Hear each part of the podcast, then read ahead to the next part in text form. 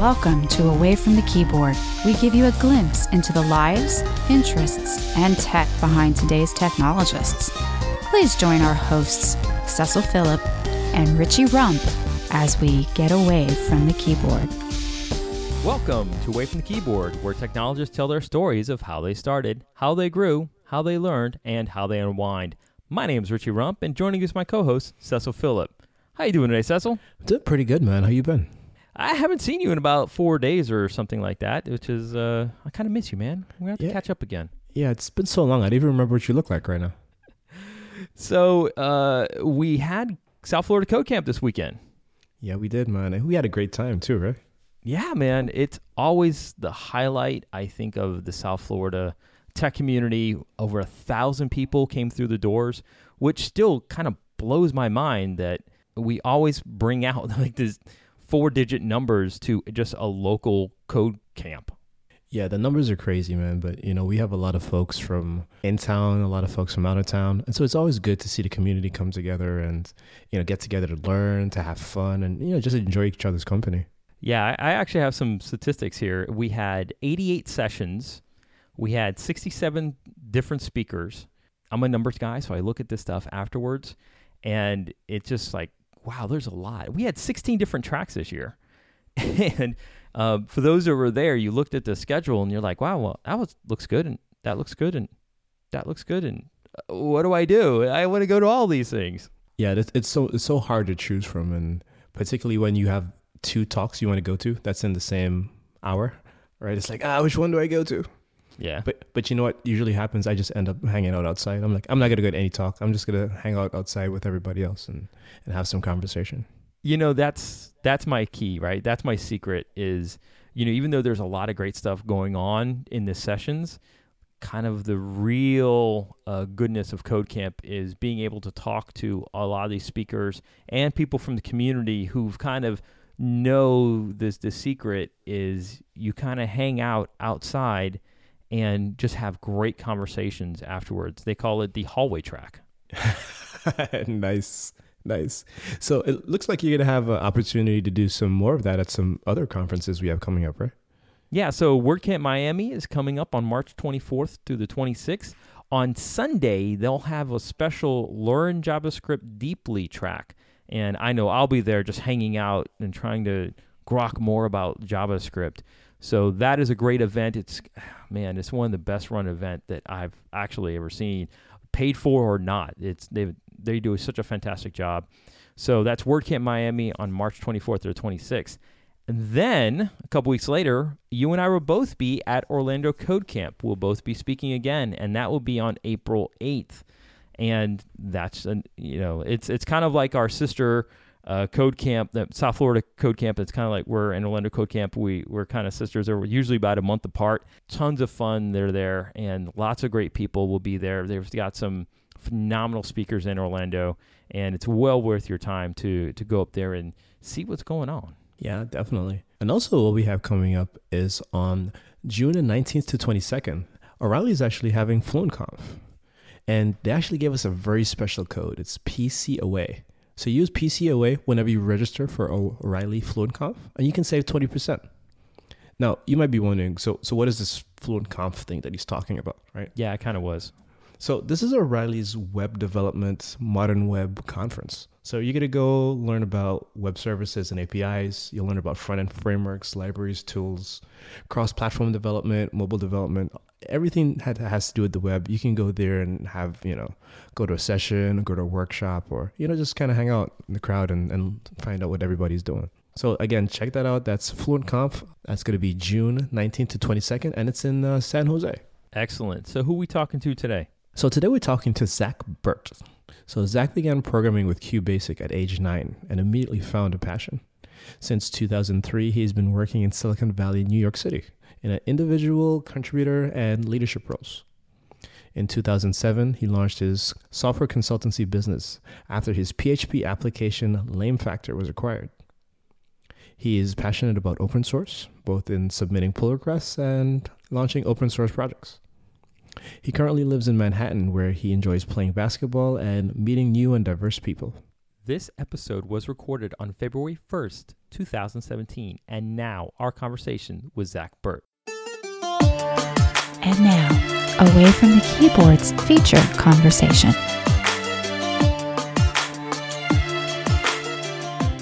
Uh, my name is Zack Burt, and I'm here today as a special guest from the show. Hello, everyone. Hi, what's going on, Zack? Welcome to uh, Away from the Keyboard. I guess you guys are in South Florida, huh? Yeah, we are. Where are you? Um, where are you located? I'm in New York City. Oh, So- nice.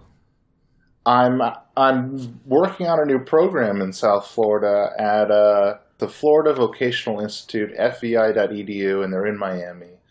They're piloting this uh, two week training course that I built to teach developers how to break into consulting. Oh, that's pretty interesting. So, and I'm and I'm guessing you're a full time consultant. Yeah, I'd say so. Um, these days, uh, this uh, teaching about consulting project is taking up a lot of my time, but uh, for the past 10 years, consulting's been the number one income source for me. Uh, building apps for uh, mostly uh, startups. So let's do this. Before we start to talk a lot about your consulting and the projects that you're working on right now, I want you to tell me a little bit about where did your journey with technology really start? When I was in fourth grade, there was a contest in school to memorize pi. And I was part of the pi memorizing contest, and I memorized about 100 decimal places. And Okay. Whoa. I nerd alert. And the the principal of the school uh, sort of pulled me aside and said, "I wrote a computer program that teaches uh, you how to calculate pi, and if you're interested, I can I can show you the book and you can try it out." So I got my start in QBasic, working on this program to calculate pi. And from there, I have an aunt named Corey who's an engineering manager at Hewlett Packard. And she showed me a lot of steps along the way. Uh, from there, my parents were very supportive of my interest in this. They sent me to a computer camp where I learned a lot. And then I started just learning online. I um, was really into Perl for a long time, and I found a passion in building chatbots for AOL Instant Messenger in Perl. I made my first dollars on the internet uh, spamming porn as a teenager using Oh AOL Instant Messenger. Jeez. Oh, wow. Way to make an internet a better place. uh, for some, yeah, It's absolutely. funny. you- It's it's really funny you said that because last year it seems like chatbots and um, you know these these these types of things are are kind of just blown up right now. And so you've been building these things. or You have built these things like years ago.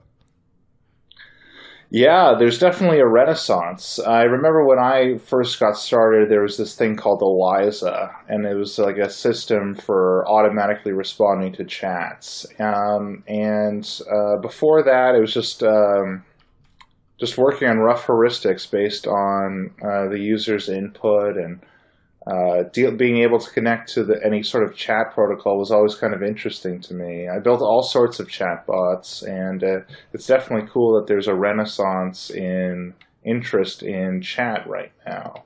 Um, it's not clear to me that the technology has really improved that much in the past, gosh, I don't know, 15 plus years. But um, it's definitely interesting. It's like there's always cycles in technology. That's what the graybeards always tell me. right, right. And so when did your when did your professional career in software actually start? I got a professional start in software uh, when I was probably 19. I built a Facebook app in PHP and it went viral. And uh, it was one of the first apps on the Facebook platform. And I definitely benefited from a first mover advantage. To be completely honest, my app was pretty low quality if you really want to think about it. Didn't offer that much functionality, but because I was there first and I acted with some initiative there, I was able to get very lucky, and my app was very popular. Uh, it was acquired a few months after I built it, but then everyone started reaching out to me asking me to build them Facebook apps. And that's how I got my start as a professional software developer. I didn't major in computer science or anything like that. I was just self taught and always interested in it. That's kind of interesting. So your journey began with building Facebook Facebook apps essentially. And I remember a couple of years ago that was that was a huge thing for people to be doing. Do you still do a lot of that today? You know, I don't, but I'll say this: there's always a new trend that's popping up that everyone wants to get in on. Uh, for you know, for a few years ago, it was Facebook. Um, these days, it's things like uh, people want their own chatbots. You know, and before that, it was everyone wanted their own mobile app, and you know, maybe now it's they want like a React JS based front end. There's always something hot that's in high demand, and um, if you're interested, I recommend just finding a passion project that you want to build. I've never been able to really get into too much just deciding on a technology and just rolling up my sleeves and learning it for its own sake. I've always really been motivated by wanting to make something. Outside of you making your Facebook apps early on, what are some of the things that you've built that have really kind of, you know, pushed your passion forward a little bit? Oh, totally. So in 2010, I built this app called Compassion Pit. Uh, it was a, a chat application that was a one on one chat. And you could join either as a listener to listen to someone or as a venter to talk about what's bothering you. And you got paired with the opposite type. So if you were a venter, you could get paired with a listener. If you're a listener, you get paired with a venter. And the idea was it was an anonymous one on one chat system where you could share whatever is bothering you without it biting you in the neck, so to speak. Uh, like, for example, like if you're the leader of a big team, you really can't go around complaining too much, but you could go on Compassion Pit and log on anonymously and sort of get it off your chest to someone who would listen. And um, that was a project that I worked with a bunch of people on that really um, moved my passion for programming forward. I was we were able to make a big impact, um, and at one point we had about hundred thousand users a month for about ten minutes each, and wow. I felt like that was a big impact. It didn't make any money, um, but uh, it did make an impact, and I was grateful for that. Sure. So, so Zack, you know, I'm reading your bio, and you've been programming for 20 years. And I'm guessing 10 of those years has been with you being a consultant and you, you know, teaching developers about consulting and the consulting business. Like, tell me about the transition from you being, uh, you know, uh, an employee, right, or you being a software developer to you being a consultant. You know, what was that transition like for you, and what was the learning experience like for you? Uh, I'm going to tell you something really counterintuitive. I was a consultant before I was a software engineer. Oh. So, yeah, I was making. Uh, so it was 2007. I was making $85 an hour as a consultant. I hadn't even graduated from college. I had tons of demand for my time, tons of demand. And then I graduated from school and I tried to get a job as a software developer as an employee at a much lower rate, and I couldn't get a job they kept quizzing me on things like uh, computer science concepts, you know, uh, algorithms, big O notation, uh, big o notation like exactly. They, you know, they kept busting my chops about those concepts, and I wasn't able to get a job as a software engineer for a long time because, despite being a, a what I considered mostly an effective consultant, creating good results for clients, building them things from the ground up that brought them lots of business value, uh, it there, there was a lot of hesitation. I wasn't able to get a job as a software engineer because I lacked the CS uh, fundamentals and, and stuff like that. So the way I actually got my first software engineering job was I applied to just be a QA person at a software company.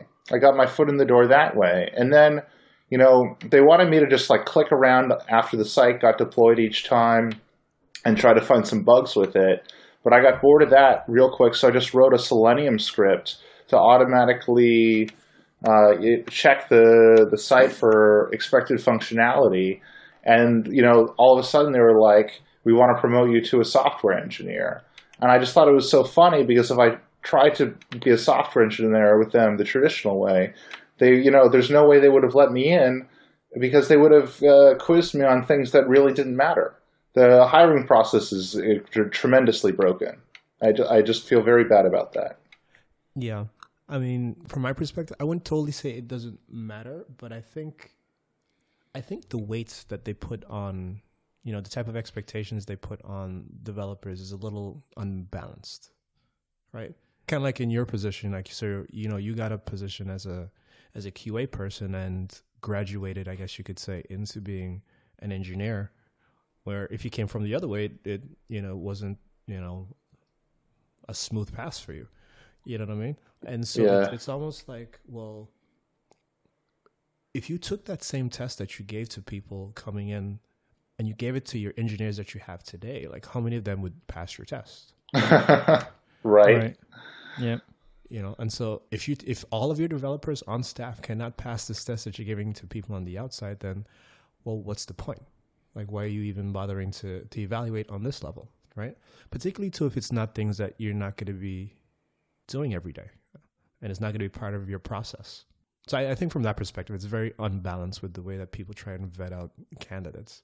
Man, I, I see it like a couple different ways, right? So, like, you know, like a couple different buckets. Is one, you've got managers that um, they probably aren't very skilled in coding, none, you know, in any way. So they're like, well, I wouldn't be able to prove that this guy or gal can code. Oh, here's the test I found on the internet.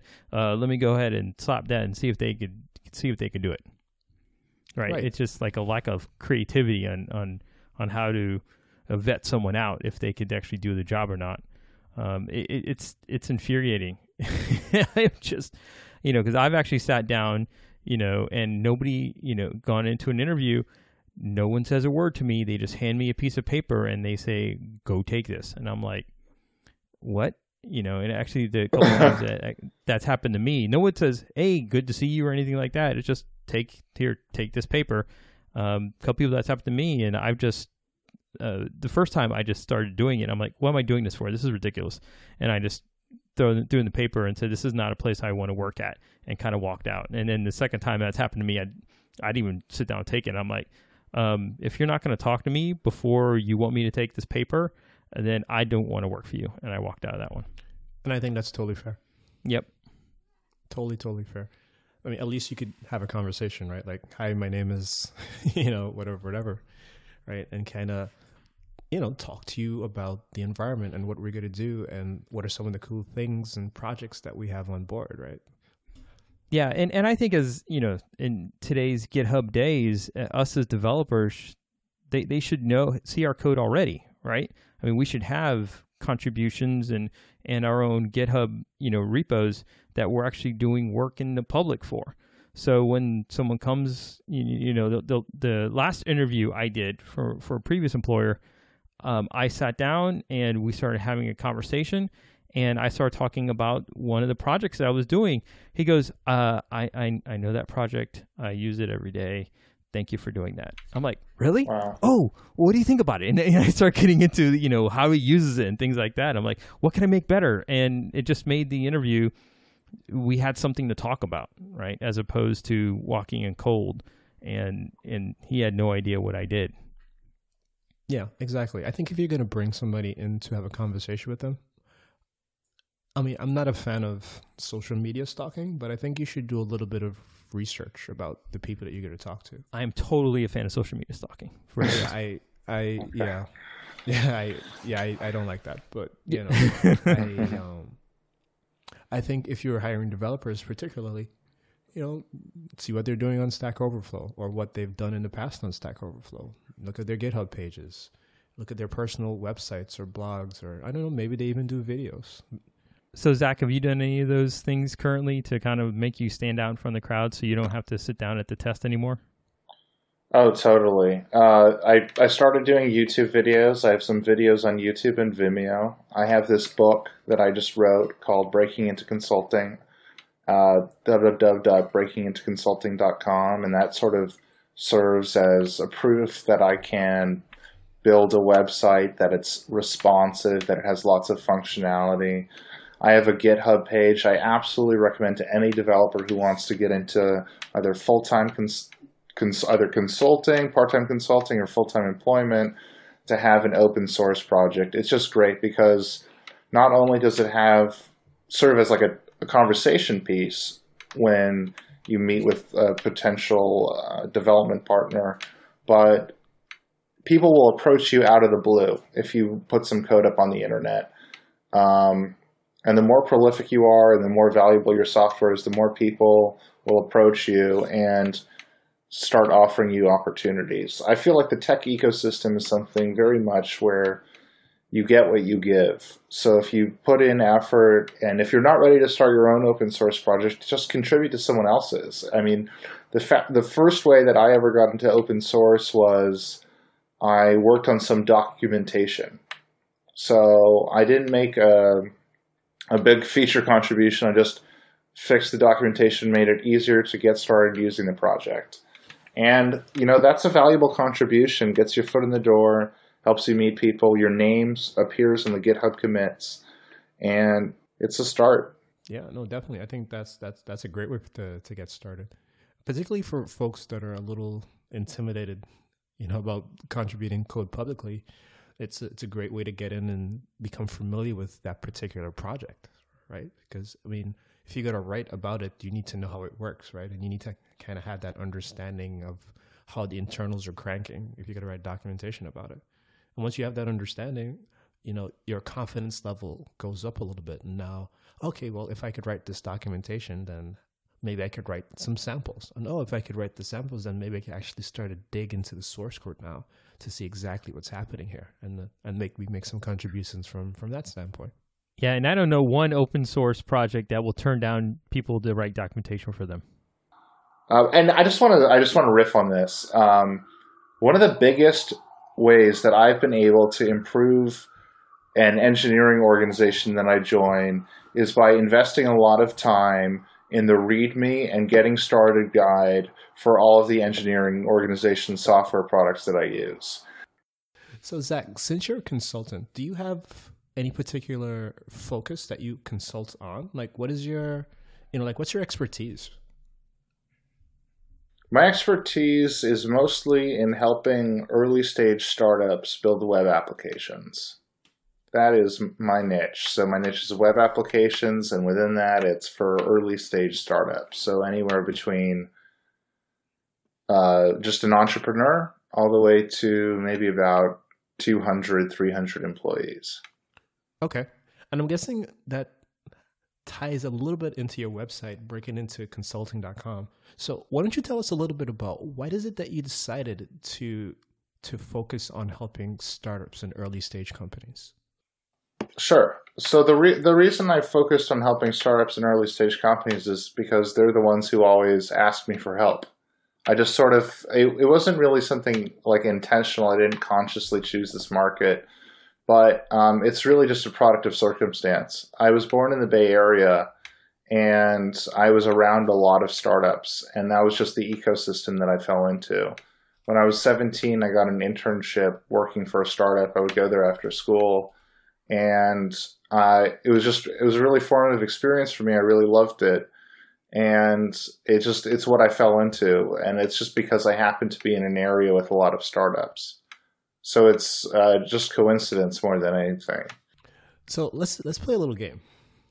Richie used to be a consultant.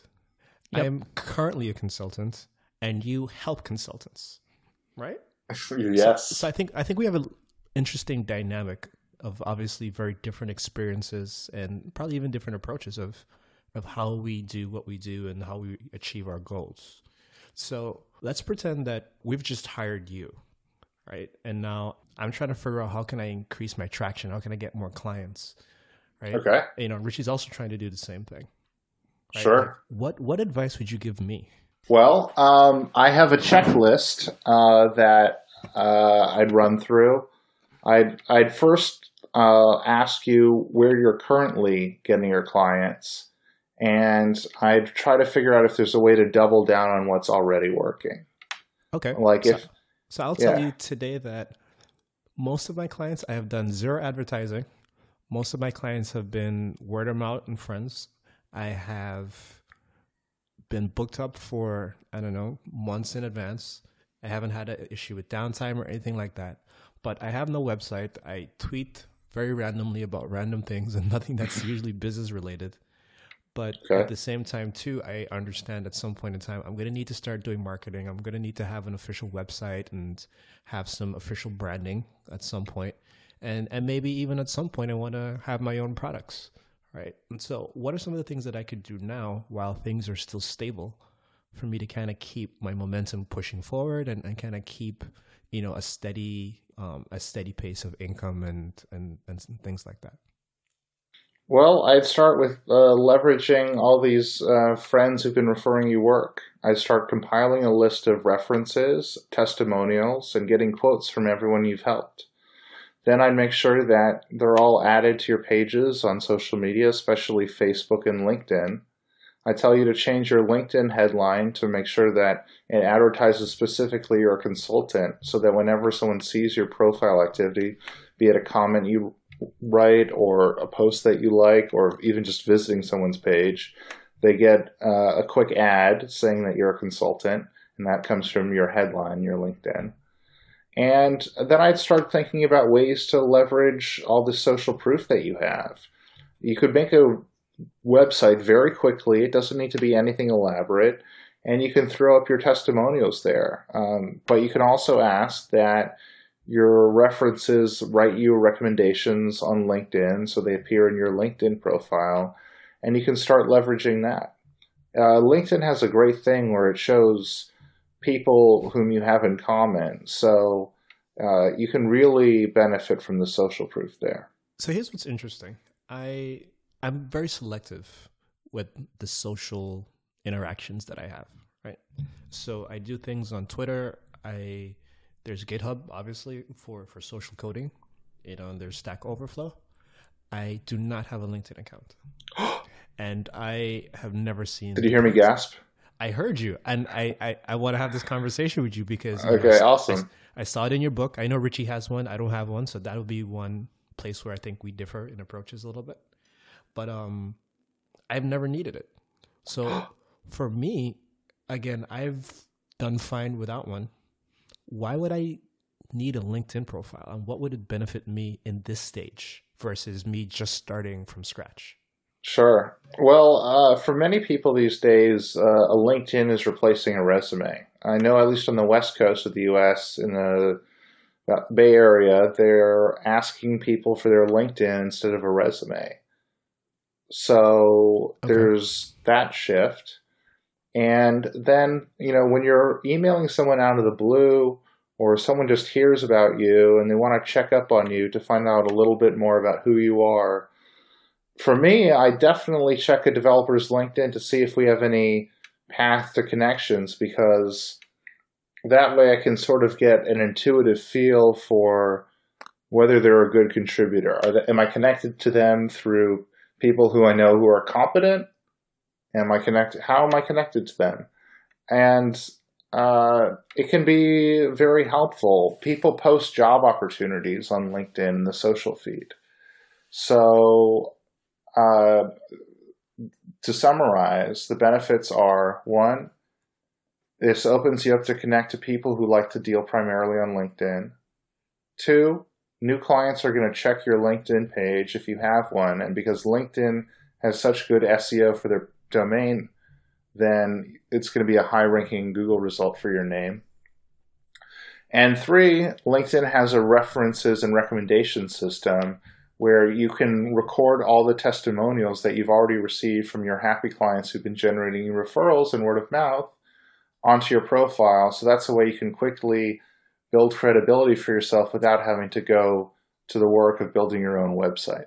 I think maybe that would be the one interesting aspect of it for me would be the you know the the verification and the vetting out and the and the testimonials from other people because again i'm i go on stack overflow and stack overflow shows me tons of jobs right and you know i have other people that refer me and i always find the word of mouth um the word of mouth referrals to be a lot more concrete. Like they usually lead to somewhere a lot faster than versus going through um, some of these other channels that are available to you.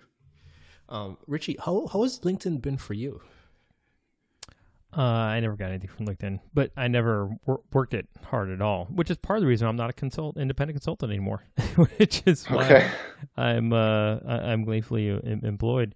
Um, I, I think for for me, uh, I got into that trap of I had one big client, and I never uh, got my website really going. I never really blogged too much. Um, I, I never did marketing or did any networking or anything like that. And when the uh, I decided to leave the the big client, there really wasn't much left. I had you know some smaller stuff that, that, that came through for a few months, but there was nothing really there. And after about a month of me uh, just say, hey, I'm going to work on the business and the marketing, I'm going to do all this other stuff, and me and after the next month doing the same thing and my wife kind of looked at me and was like who was in sales? And so she knows what the things that you need to be doing to be selling. She goes you need to get yourself a real job. Okay. because you don't like doing the things that you need to be done to run a business. And i'm like yep you're exactly right let me get a real job so um, i decided to go back uh, mainly not because of the of the failure. Uh, I don't I don't consider myself a failure in the business. It's just I realized that I didn't like doing a lot of the businessy stuff, and I what I really like to do is code, and that's what I really wanted to do. I I wanted to mess with databases and write software, and anything that kind of distracted me from that, I I just w- wasn't happy doing it. And I think you bring up a very valuable point, right? You need to to know as a as an as a employee, as a business person, what are the things that you want to do, you're willing to do? What are the things that are, you're happy doing? Right? Like if you're not somebody that's going to want to do the sales and the marketing part of it, and and those two particularly are very unnatural for developers to do. Can I just say something though? I have to say, Sure. it's a lot easier to teach a developer sales and marketing than it is to teach a sales and marketing person software. Oh, sure. I, I agree with that tremendously. No, I, I definitely agree with that. Uh, But from the from a developer side, developers are usually very opinionated people, in my experience. And when they No, you're wrong. when they don't want to do something, it's it's not gonna happen, man. You know, Mhm. You're right. You know, if they don't want to do it, it's it's it's you know, it'll become very difficult. There's a big thing uh, that I just want to say is Sure. just really tough, and that is if you're going to be a consultant, if you're going to be independent, and you want to grow your business, you're going to have to um, be okay with rejection. It's going to Sure, happen. Yep. And it's there's like I just read a study that uh, says rejection is uh, physically painful in the same way that a physical injury can be. It activates the same part of the brain. So I will say that there is pain involved in rejection, and in consulting, it's going to happen. I think my rate is for every 10 cold approaches I do to a client, I'll get one meeting, and out of every 10 meetings, I'll get one lucrative deal.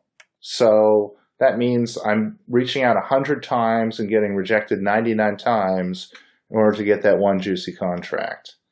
So if you're not comfortable living in the world of rejection and understanding that it's a numbers game, you have to roll up your sleeves, put in the work, and a lot of the outreach you're going to do is, you know, going to fall flat um, for various reasons, both uh, in terms of your sales abilities and in terms of the client's needs, whether they're actually a good match for you. It's uh, it's it's cumbersome, absolutely. And if and if that's not the kind of thing that excites you, that it, then it's not the right path for you. Some people like live on it. Like I enjoy the thrill of the chase in like a sort of twisted way. I like I I'm like it's like it's it's not fun, but in a way it is. Um, and you have to be wired for that. But uh, that you know it, it's po- anyone can learn how to do it. It's just the question is whether anyone will enjoy it.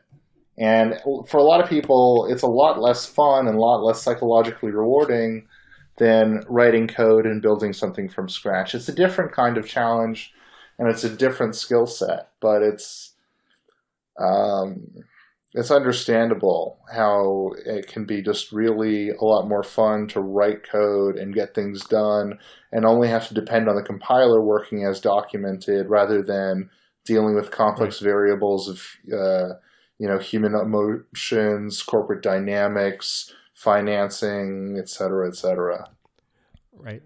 And zack i think those are very good points that you're making. And, and with that i, I kind of want to go back to your book that you have so you have 30 days to your first freelance programming client, right? And you know, one of the points that you mentioned that we already spoke about was you know updating your LinkedIn profile.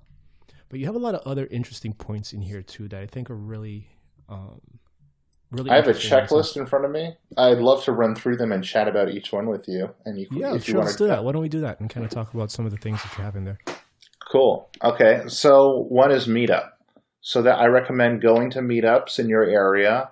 There's a bunch of tech meetups in most of the major cities and even some of the smaller cities, and uh, networking with people. Have you yeah, guys done any meetups? Well, Richie, have you? Do you know anything about uh, this? I, I, run. Thing? I run one. Boom. we run uh, .NET Miami, and uh, we are a technical group for developers here in the South Florida area. So I get a fair amount of consulting lead gen from meetups, either people on meetup meetups or through meetup mailing lists. People will send out freelancing job opportunities through the meetup mailing list.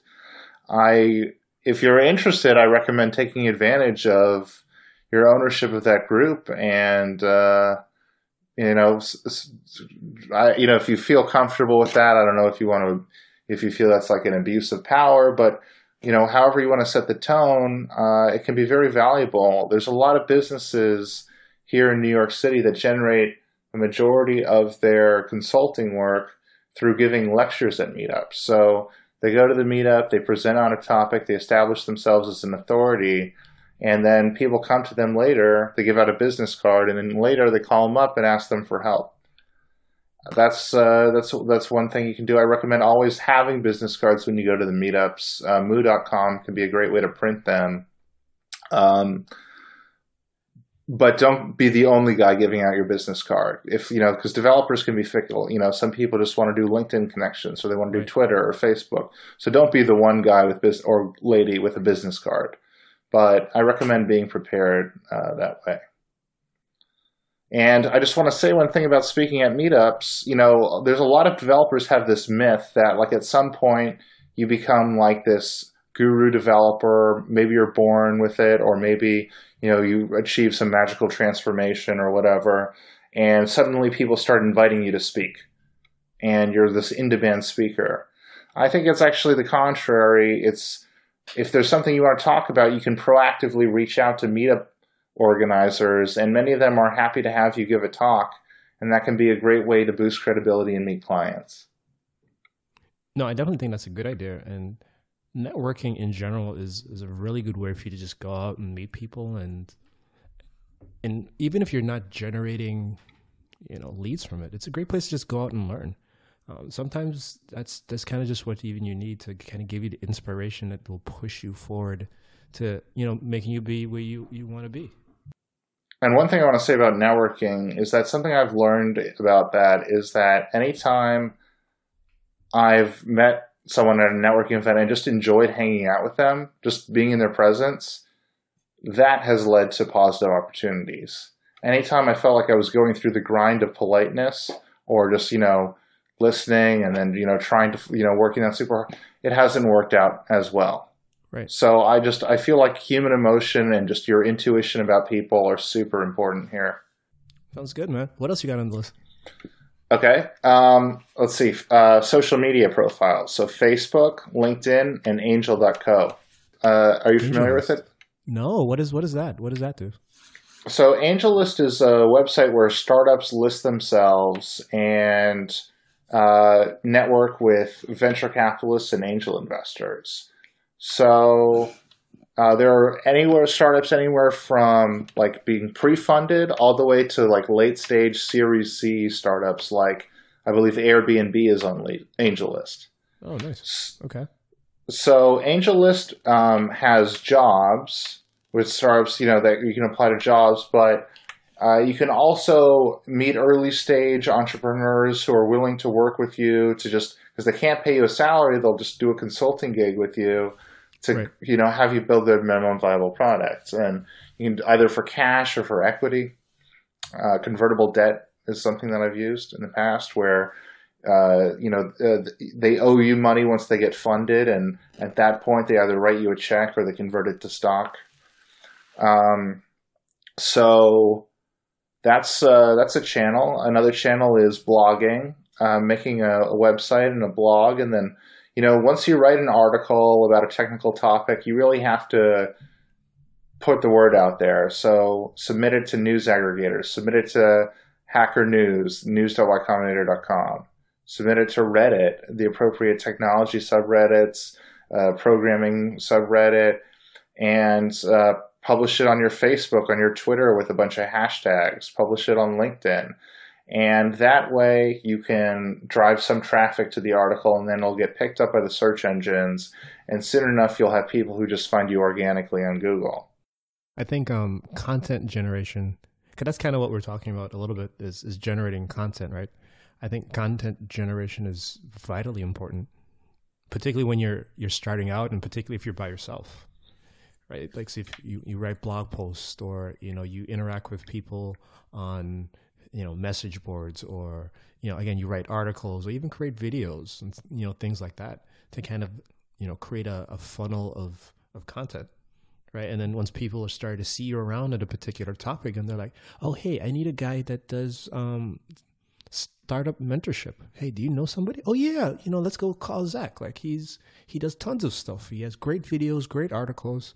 And oh here, look, I have oh, his thanks. number because he gave me my his business card. Right, like let me let me go give him a call. You know, and, and that's kind of how it it starts. Or for me, that's kind of how it you know it. I've been seeing things go. And probably another reason why I don't have a LinkedIn profile, right?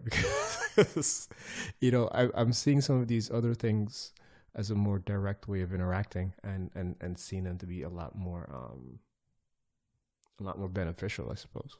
I have to say you got to double down on the channels that work for you. Of course right. It's the 80-20 rule in action. 80% of your results are going to come from 20% of your activities. So what are those 20% if from you uh, so uh, I recommend absolutely doubling down on that, and uh, you know, just working on collecting those uh, references, and you know, f- doing something formal with them, like either making a list of them, you know, getting their testimonials for your website, um, asking them for LinkedIn recommendations, or even proactively reaching out to them and asking if they can refer you to more people because that will work. And another thing you can do is get a bunch of your ex clients all together for like a networking event, throw a pizza party, and good things will come of that. Clients like to meet each other. No, definitely. And again, just creating that social environment that everybody's together and comfortable, you know, I mean, and talking and sharing ideas is, is always a good thing, right? Like what you and Richie are doing with the Away from Keyboard. Yeah, see, there you go. Except we don't make any money off of this. Nope. Not yet. Not yet. Um, Why don't you tell people if they need to get in contact with you, if they want to learn about your books and some of the other things that you're doing, like where's a good place for them to reach out? Uh, I'll I'll love to tell you. It's uh, uh, my website www.breakingintoconsulting.com. I'll give you all the links so we can check them out on the website for the show. Sure, sounds good. Uh, and you know, my Twitter is there. All my, all my contact, my email address is there. All my contact info is on the website. I'm very easy to get a hold of. Um, I'm like very open book. You can like Skype me or text me or catch me in the Slack channel. Uh, there's a Slack channel for the people who've read the book. Uh, I should send you guys invitations if you want to show up. If you don't, no big deal. But we post uh, freelance jobs in there sometimes. Yeah, sure. Oh, we have we have this new freelance jobs board that I built. I should probably talk about that a little bit if you guys don't mind. Yeah, go for it. I uh, wrote a bunch of scrapers to scrape freelance jobs off of Craigslist and off of Reddit, a whole bunch of different Reddits, and uh, you know, if, like three or four other sources on top of that. And I have this whole system where it scrapes the job, and then if you want, you can get an email notification um, when a, a new job is posted that matches your keywords. It's all very new. It's like in beta. And uh, yeah, so if anyone is out there and looking for work, you know, I'm building like all the tools you need so that if this is something you want to do, then we'll make it easy for you. We'd like to thank Zack for being a guest on the show. It was great to have the opportunity to chat with him. If you like the show, please tell your friends and leave a comment on the website at awayfromthekeyboard.com. Also, remember to check us out on our Facebook page at facebook.com slash AFTK podcast and on Twitter at AFTK podcast. You can follow me on Twitter at Cecil Phillip and Richie at Jorriss. That's J O R R I S S. You can subscribe to the show via the website, SoundCloud, Google Play Music, or on iTunes. If you really want to know what makes us tick, sign up to our newsletter where you'll get extra episodes and behind the scenes access to Away from Keyboard. Next on Away from the Keyboard, we'll have entrepreneur, problem solver, and software developer, Mr. Derek Bailey. Dude, I enjoyed this conver- that conversation, and that conversation was amazing. It was pretty. We need to have him to come back and talk about video games. That's Oh. going to be a very cool conversation. Oh, I know, I know. And, you know, someone who hasn't played a lot of video games because he had to grow up, I'd love to learn more about it. uh, dude, you know what? You, you need to get yourself a Switch. I Play do. some Do you know someone who had one or two? Uh, maybe. Yeah, that would be you, Cecil Phillip. Maybe. Didn't hook a brother up. I have one I could give you right now if you want. Is it the neon blue and pink thing? nah, man, I got the gray one. Uh, see, that's, that's, that's how you do it. That's how I you got the gray one. All black everything, man. I'm not into that colorful stuff. Yeah, I'm, I'm, I'm, I'm gonna pick one up. I'm, I'm, because I want to play the new Zelda. Period. End of story.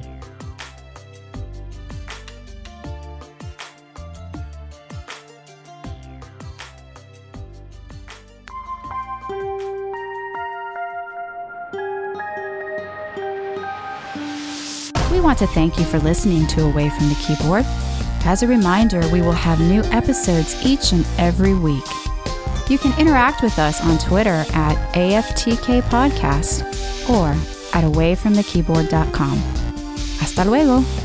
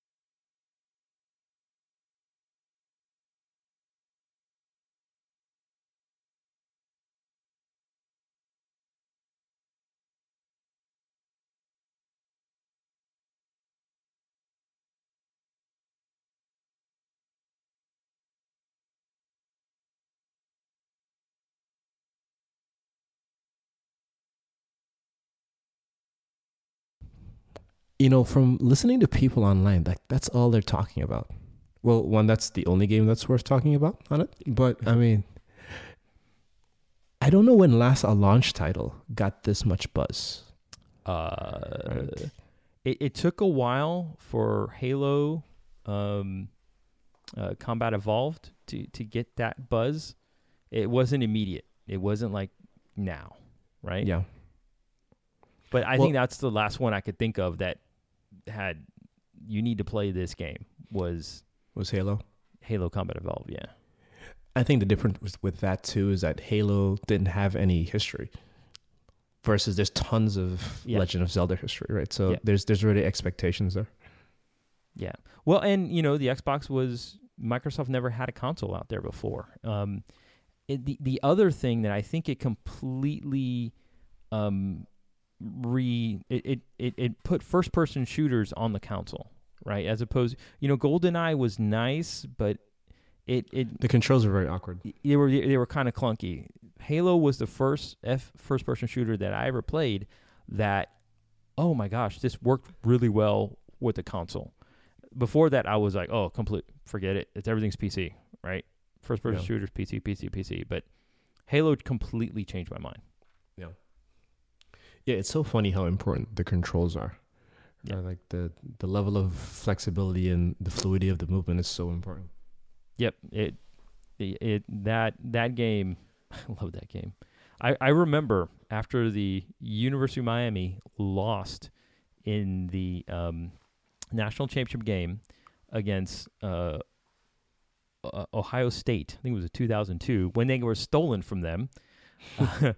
I think I played the entire campaign, like the entire game. That that next day, I think I woke up like six o'clock in the morning, and I just played the entire day right? Wow. All the way to the night, and I just beat the whole entire game. I, I- Nice. I mean, and my wife, I think, watched all of the Lord of the Rings movies all the way throughout.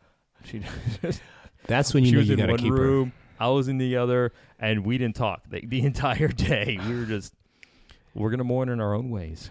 That's funny. Hey man, the family that plays together stays together, man. what it?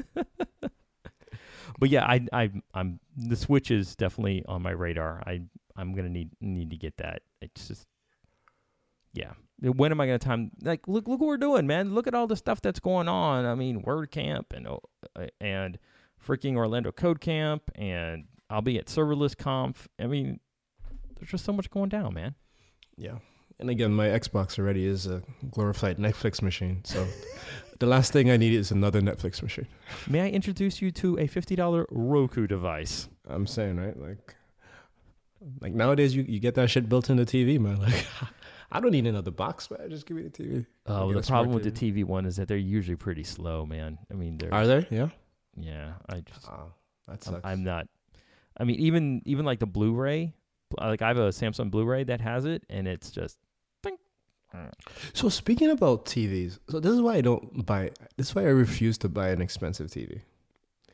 Um, and some of you may or may not agree with me, but anyway, I went to Best Buy this weekend with Cameron, and I saw there's this 60-inch Samsung Smart LED TV, and it's for like it was like six hundred and eighty-nine dollars, and I'm like, I remember maybe two years ago, you know, a family friend of mine bought a TV for three thousand dollars.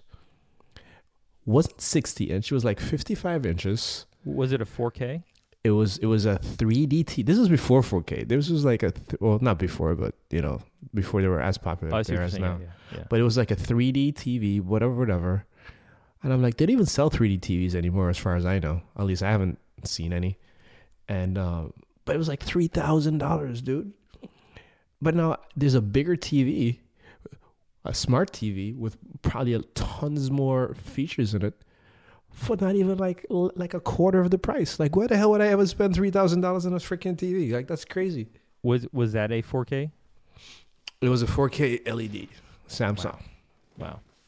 You know, you know, the one thing that I've kind of noticed is you kind of have to see how many inputs a lot of these have because some of the lower end models they'll chimp out, they'll skimp out on the inputs, right? So, oh, so you'll have like two HDMI inputs Yeah. versus like three or four. I got yep, it.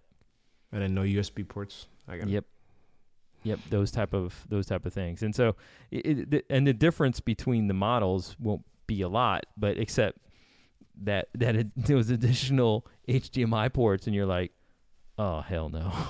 Yeah. I have to spend another five hundred dollars just for An two HDMI port, additional HDMI ports. Come, come on.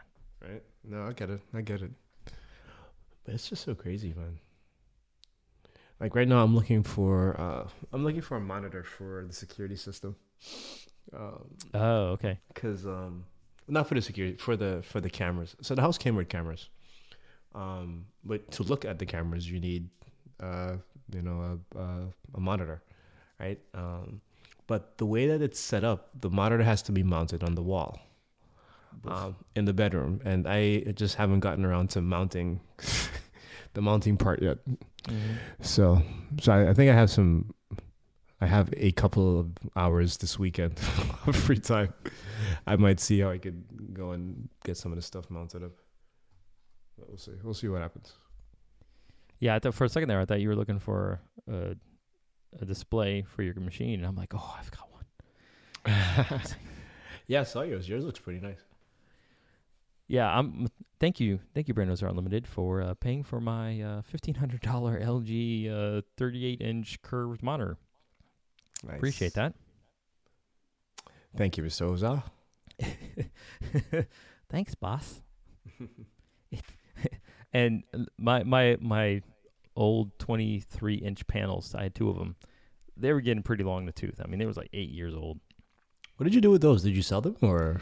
I gave one to my mom, and she put it in her uh, center. Um, she runs a pregnancy center, so she put it there. And the other one, Okay. I've I've just got. I just need to do something with it. Okay, got it, got it, got it, got it. Yeah. Yeah, I may just give it to her so she'll have two and and whatnot. But I still have my my display stand, and that's the one thing that I wish. Um, I wish I had a better arm. I bought. I spent hundred dollars on an arm, and it it gives me. You know, I've got tilt. I've got swivel. I got pull out. I've got everything I want. But I tap on the the desk a little bit, and it kind of shakes a bit.